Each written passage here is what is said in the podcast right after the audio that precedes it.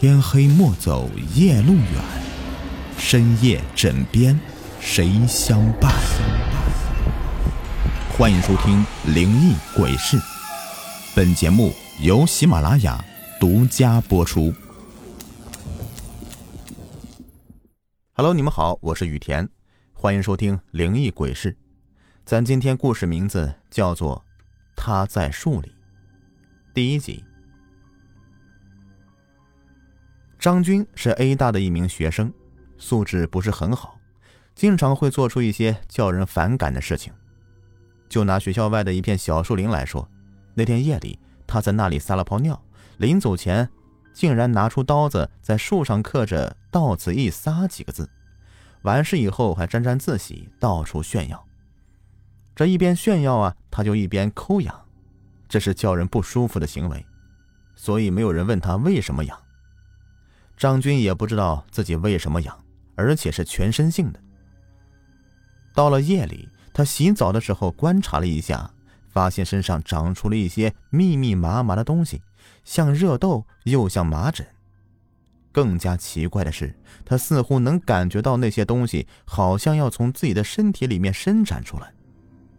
他以为是自己的幻觉，便晃了晃脑袋，甩掉那些念头以后，洗完了澡，回到床上。他看了会儿电子书，就睡了过去。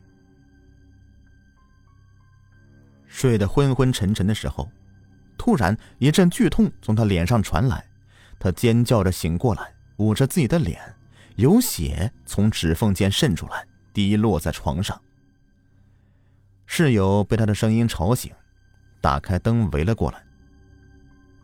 这个时候，又一声尖叫声响起，还是张军发出的。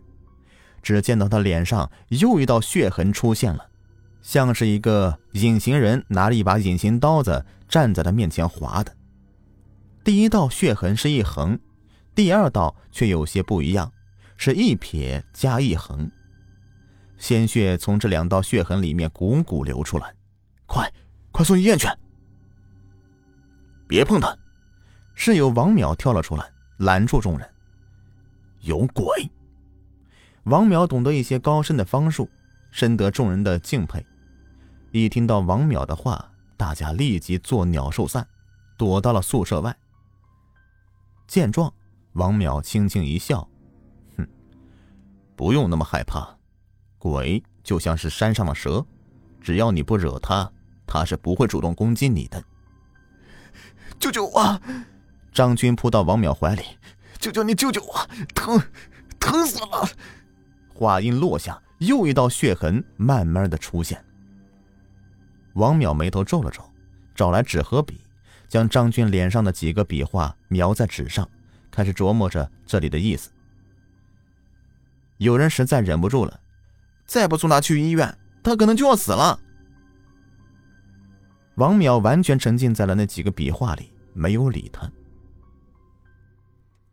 血痕继续出现。这一次是一个土字，所有的笔画连起来就是一个至字。王淼心想，至有到达的意思，难道是预示着什么灾难即将到来吗？想到这里，他的心一下子悬了起来。张军的叫声吵醒了其他人，左右寝室的人都在门口堵着围观。王淼心想，再这样下去，事情闹大了。会惊动校方，到时候就不好收拾了。便去招呼大家回宿舍睡觉，同时锁上了门。也就在锁门的同时，血痕继续在张军脸上出现，是一个利刀旁，和刚才的“智”字连起来，分明就是一个“道”字。到此一撒，张军炫耀的时候，王淼也在场。所以他很快就意识到了什么，同时他来到张军的面前，抬起他的脚，只见到他的脚底板上长出了密密麻麻的像触须一样的东西，正在扭曲着，叫人看了头皮发麻。这，这什么呀？张军恐慌道：“这是，这是你的根须，半人半树。”根须，张军更慌了，我又不是植物，我怎么可能有根须呀？那是因为你遭到了树的报复。王淼说着，你脸上的字也是树的报复。如果我没有说错，那么“道”字还只是一个开头，后面还有“此一游”或“此一撒”三个字。至于是哪三个字，我还不确定，因为你平日里干的坏事太多了。也只有等最后一个字出来，我们才能确定是哪棵树在报复你。树也能报复人吗？张军不相信，这这树不是死的吗？在你们看来，除了人，一切都是死物；但在我们看来，自然界的一切都是活的，包括风和雨，都有各自的生命。说着，王淼闭上了眼睛。深吸一口气，像是在感受着什么。张军吓得捂住了脸，哀求道：“ 你一定要帮帮我，求求那棵树！说是我错了，我再也不敢了，就是放过我这次吧。”想帮你，要知道到底是哪棵树在报复你。你知道吗？恐怕你连到底在多少棵树上刻下这些字都不记得了吧？你这是活该呀！王淼一边说着，一边看了看时间，字没有再出现，看来今天晚上的报复到此为止了，先睡吧。关了灯，躺回床上，王淼久久不能释怀，有些话他不能明说，比如他刚才开天眼，看到一个半人半树的东西就站在张军面前，那怪物的头和身体是人形，手脚却是根须状。张军脸上的字，正是他用虚手划出来的。其实说他是怪物有些不合适，因为怪物是实体的，人也能看到。看那个样子，应该是一个鬼。之所以是那个形状，可能是被埋在地下时，刚好在尸体身上有一棵树的种子，借腐蚀的养分茁壮成长起来，于是便有了这个半树半人的鬼。长这么大，他还从来没有遇到过这样的鬼，想来也不好对付，只能够搞清楚事情的原委，再走一步算一步。这么想着，王淼便慢慢的睡了过去。张军起初还叫着疼呢，但慢慢的，也许是累了吧，他也睡了。直到第二天早上，再一次被脸上的疼痛给弄醒，是一横一竖。当时，王淼正要下楼买早餐，听到张军的叫声，立即赶回寝室。他打开额头上的天眼，看到昨晚那个半人半树的鬼站在张军的面前，正津津有味地刻画着。这一幕让他异常惊讶，因为大家都知道，鬼是害怕阳光的，从来都只会在夜间活动，除非是附在人的身体里。可是这个鬼。又没有附身。突然，一个念头闯进到王淼的脑袋里：这个鬼会不会是附着在一棵树的体内呢？